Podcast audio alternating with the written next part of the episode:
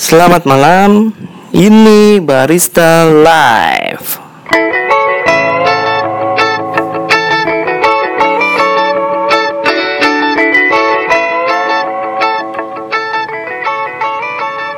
Ya, halo semuanya, balik lagi sama gua Paulus. Gimana nih kabarnya nih? Semoga hmm, baik-baik aja ya dan selalu sehat. Oke, sesuai janji gua untuk episode satu kali ini gue bakal ngomongin tentang sejarah kopi. Tapi sebelum masuk ke materi, gue mau ngasih tahu dulu nih ke kalian kalau podcast gua nanti bakal dibagi beberapa topik. Ada topik edukasi seperti episode kali ini dan ada topik namanya bincang barista di mana gua bakal mewawancarai orang yang bekerja sebagai barista di coffee shop coffee shop. Kemudian ada yang namanya bincang owner. Di situ gue bakal mewawancarai owner-owner coffee shop. Wah, seru banget ya. Biar kalian tahu nih yang mau buka startup coffee shop seperti apa. Oke. Okay? Seru banget kan? Dan gak menutup kemungkinan uh, bakal ada yang namanya bincang petani. Ya gue bakal mewawancari petani-petani kopi khususnya di Indonesia. Kemudian bincang customer. Jadi gue bakal mewawancarai customer yang sedang mampir ke coffee shopnya. Gue bakal nanya-nanya dengan pertanyaan-pertanyaan yang seru. Makanya pantengin terus podcast gue ya jadi turn on notificationnya jadi biar kalian nggak ketinggalan episode-episode seru di Barista Live. Oke. Kita langsung masuk saja ke materinya. Nah, materi ini gue kasih judul Kambing Girang. nah, ada apa sih? Kenapa kok kambing? Kok girang lagi? Ya, di sini gue bakal cerita tentang si kambing ini yang girang. Nah, ini materi introduction gue ketika gue masih jadi barista trainer di salah satu sekolah barista di Bali. Hmm, agak sedikit jenuh sih gue sih gue ngomong tentang ini, cuman ya di sini gue mau sharing aja, biar yang nggak tahu menjadi tahu, biar yang udah tahu kalian bisa sharing ke teman-teman kalian yang belum tahu. Oke. Okay? Nah, Kenapa kambing? Yes, yang pertama kali menemukan buah kopi itu adalah kambing. Kambing yang dipelihara sama yang namanya Kaldi, orang Ethiopia, pada abad ke-9. Nah, ceritanya nih, si Kaldi itu lagi main-main ke gunung sama si kambingnya. Kambingnya itu kelaparan, makanya Kaldi ke gunung buat nyari makan. Nggak berapa lama sampai di gunung, si kambingnya itu dilepas biar cari makan sendiri, ya kan? Nah, sekalinya lagi santai-santai nih di bawah pohon. Tiba-tiba kambingnya balik lagi nih ke tempat si Kaldi. Si Kaldi ngeliat, loh, kok kambing gua loncat-loncat nih? Girang gitu, ya.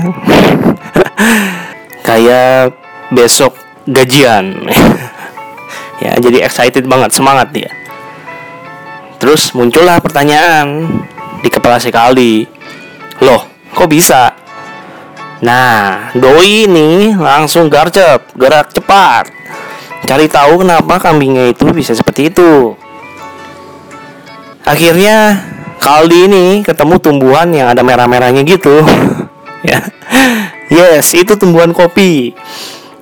Ternyata kambingnya makan buah kopi. Wow. Kambing aja bisa girang pikiran si Kaldi, apalagi buah. Oke, okay, nggak bercanda gue itu.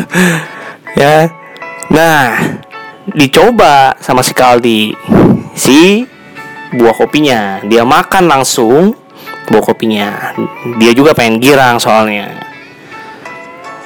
suenya ternyata setelah makan buah kopi itu Kaldi bukannya girang tapi dia malah nggak bisa tidur semalaman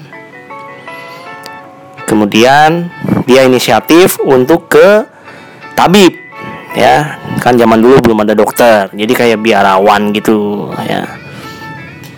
Oke Kaldi curhat dia sama si biarawannya tabibnya ya. Bro gua kok nggak bisa tidur ya semalam kata si Kaldi. Terus si biarawannya ngomong kayaknya lu ada salah makan deh. Kemudian Kaldi berkata hmm iya sih. Kemarin gue lagi bawa kambing gue ke gunung buat nyari makan. Nah gue penasaran apa yang dimakan si kambing gue itu ngebuat kambing gue itu girang. Gue lagi stres nih gue banyak utang. Jadi gue pengen ngelupain sedikit tentang utang gue makanya gue makan buahnya. Kemudian kata si biarawannya atau tabibnya wah buah apaan tuh? Bisa nggak lo tunjukin ke gue beberapa saat kemudian Kaldi ngajak si biarawan ini ke gunung itu tempat si tumbuhan kopinya tumbuh. Ditunjukin lah sama si Kaldi nih bro tumbuhannya seger kan buahnya merah-merah. Kemudian si biarawannya dengan lantang dan sotoy dia ngomong kalau itu adalah buah setan. Dengan berkata seperti ini woi ini buah setan ini. Kamu wajah nggak bisa tidur. Kemudian si Kaldi kaget wah gue makan buah setan nih oke itu ilustra ilustrasinya. Ya jangan dianggap serius lah. Cuman intinya Kaldi nunjuk tumbuhan kopi itu ke si biarawan. Si biarawannya ngomong kalau itu buah setan. Dibakarlah pohon kopinya. Nah tapi yang bikin mereka heran adalah kok nggak hangus semua? Masih ada sisa bijinya kemudian karena penasaran nih si biarawannya wih ini buah emang memang benar-benar buah setan nih. Nggak habis semua. Terus nggak habis semua dibakar maksudnya. Kemudian dia cari tahu dari sisa-sisa si bijinya. Nah dia nggak sengaja menyeduh si kopinya si biji kopinya yang udah gosong tuh ya. Kalau zaman sekarang si dark rose gitu ya Italian rose ya. Oke. Okay. nah air dari rebusan si kopi tersebut ternyata pada zaman itu bisa nyembuhin sakit kepala. Wow. Hebat ya. Oke itu sekilas tentang sejarah kopi. Bagaimana kopi bisa ditemuin di pertanyaannya adalah kenapa kopi bisa masuk ke Indonesia VOC yaitu Belanda kongsi dagangnya perusahaan Hindia Timur Belanda yang didirikan pada tanggal 20 Maret 1602 Nah, di sini gue gak akan ngebahas tentang VOC-nya karena gue yakin kalian juga udah pada tahu ya. Itu dia, kalau kalian nggak bolos. Oke, gue akan mulai pada tahun 1696 ketika Belanda membawa kopi pertama kali dari Malabar, India, bukan Malabar, Jawa Barat ya. Jadi Malabar ini kawasan Malabar disebutnya sebuah wilayah di India Selatan yang terbentang antara Ghats Barat dan Arab Pikadal. Oke. Okay? Jadi bukan Malabar Jawa Barat ya, Gunung Malabar. Kita punya Gunung Malabar di Jawa Barat.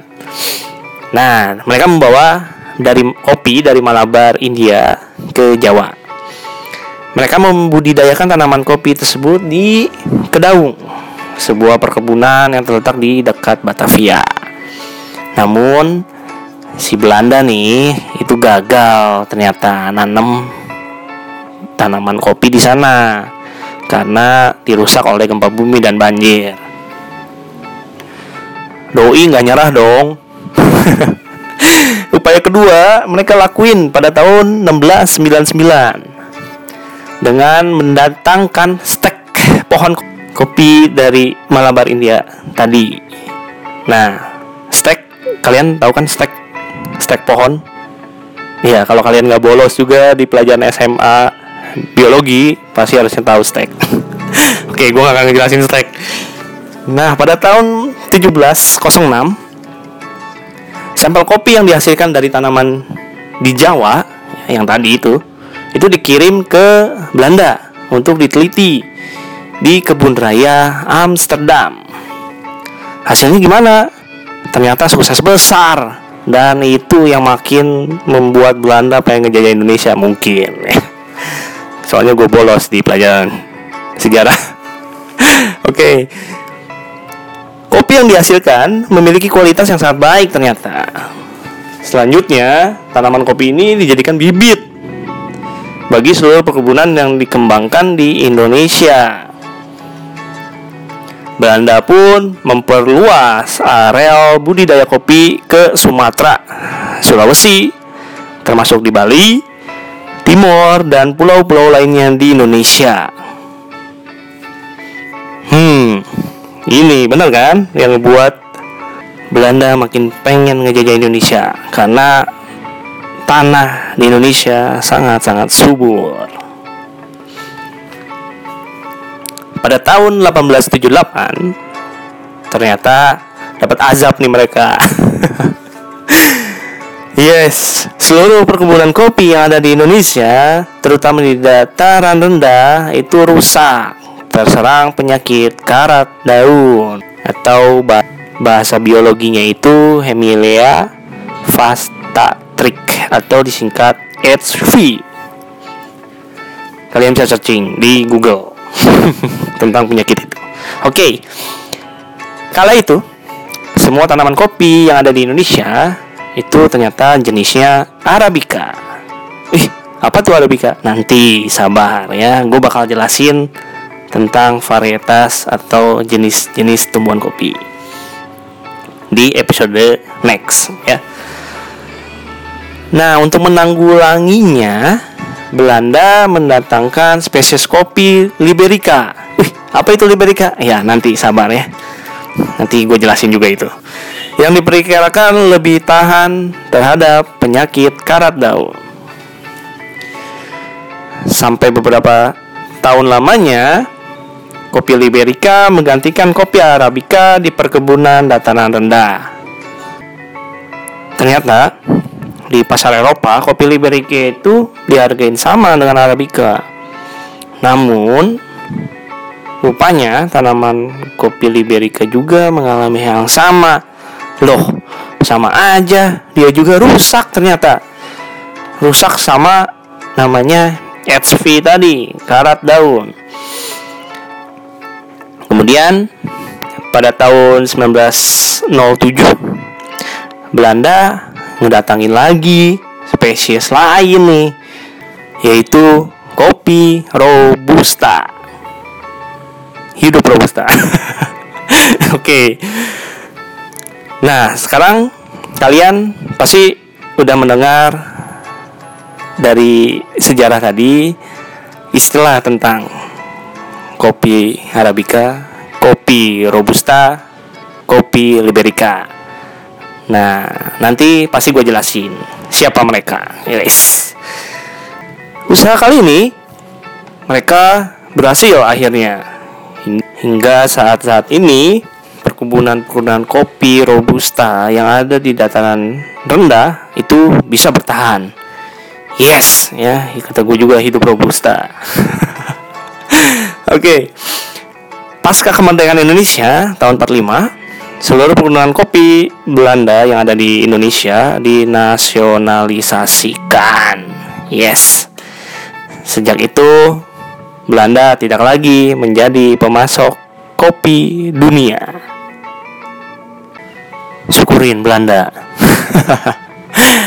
Tapi kita juga harus berterima kasih pada Belanda karena dia yang memperkenalkan kopi ke Indonesia. Oke, itu sejarah singkat kenapa kopi bisa ditemuin di dunia dan kenapa kopi bisa masuk ke Indonesia. Sebenarnya masih banyak banget sejarah-sejarah uh, kopi. Contohnya kayak hmm, gimana sih kopi bisa masuk ke Eropa? Gimana sih kopi bisa masuk ke Asia? Nah, seperti itu.